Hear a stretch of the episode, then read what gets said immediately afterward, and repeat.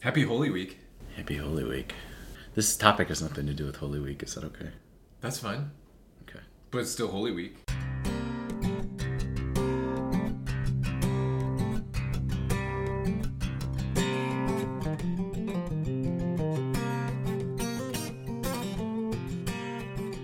Okay, so what I want to talk about is friendship.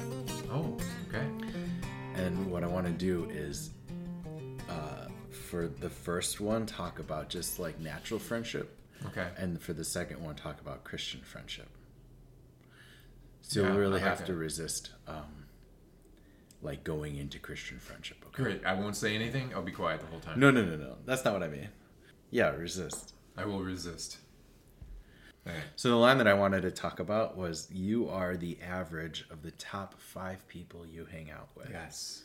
Have you heard that phrase Yeah, before? I used it in a homily once. oh, so you agree with it. I talked about. I talked to. We had a bro day for our teen group. We went and did laser tag, and I had mass with the bros before, and that's what I talked about. That guys, you're the average of the f- top five people that you hang out with. There's a derivative of it. Um, t- show me your friends and I'll show you your future. Aristotle, the ancient Greek philosopher, said that there are three kinds of friendships. Oh yeah.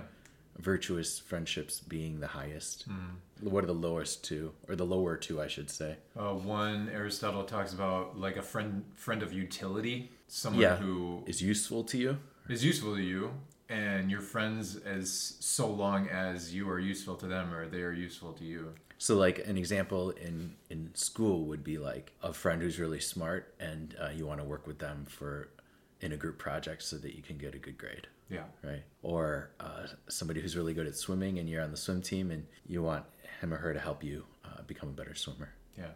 Can you think of maybe an adult example of a friendship of utility? Maybe somebody who um, pushes you to work out harder. He's u- he or she's useful to you to make you stronger or to, to get your benefit out of working out. Yeah. What about like your milkman or your mailman? Sure. Comes to the door, gives you your milk, gives you your mail. Yeah. And you're friendly. And it's in a way your friends. Oh, Mr. Mailman, what a good person. But that's your friends because they're really honestly bringing you mail. Yeah, they're useful for sure. Yeah. If he or she stopped bringing you mail, your friendship would probably Yeah, end. probably end. Or milk. Yeah. Do people have milk men? Milk people? There's got to be milk men out there, women out there. milk representatives. Uh, so that's yeah, that's in one. That there's another one. Pleasure of you. Um, oh, sorry, I Friendship said of that. pleasure. Thank you. What would that be?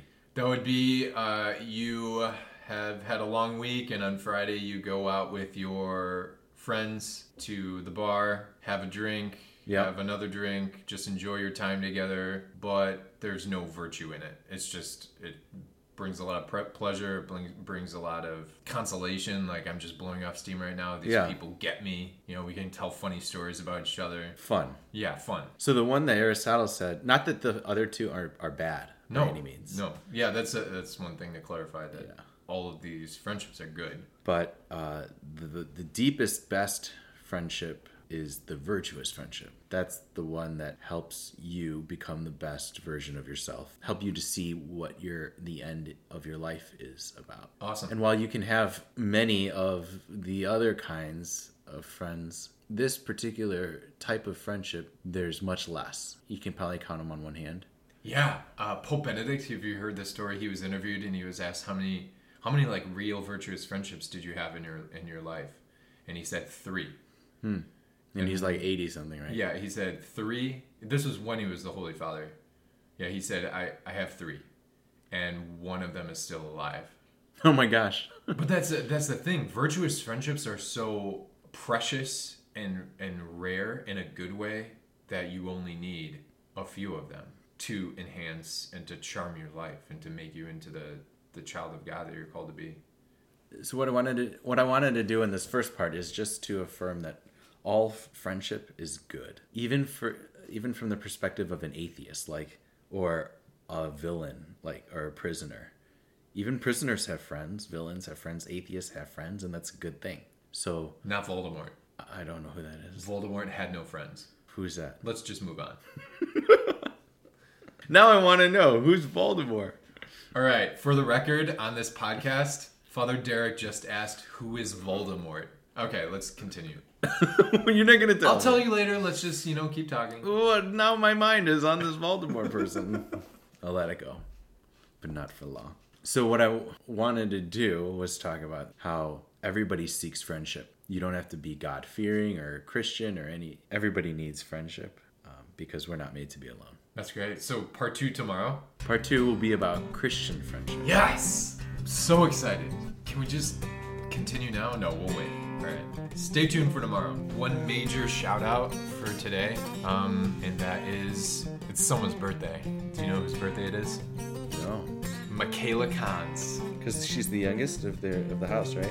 She's the youngest. Yeah, she's, it's her birthday. Michaela, you are an amazing leader in the Crux Youth Ministry. You are an incredible friend to all, a hero to some, and a legend to many. uh, we're praying for you. Uh, we're gonna pray our rosary for you today. Happy birthday, Michaela. Happy birthday, Michaela. Mary Seat Quarantined is a Mary Seat of Wisdom dynamic original podcast.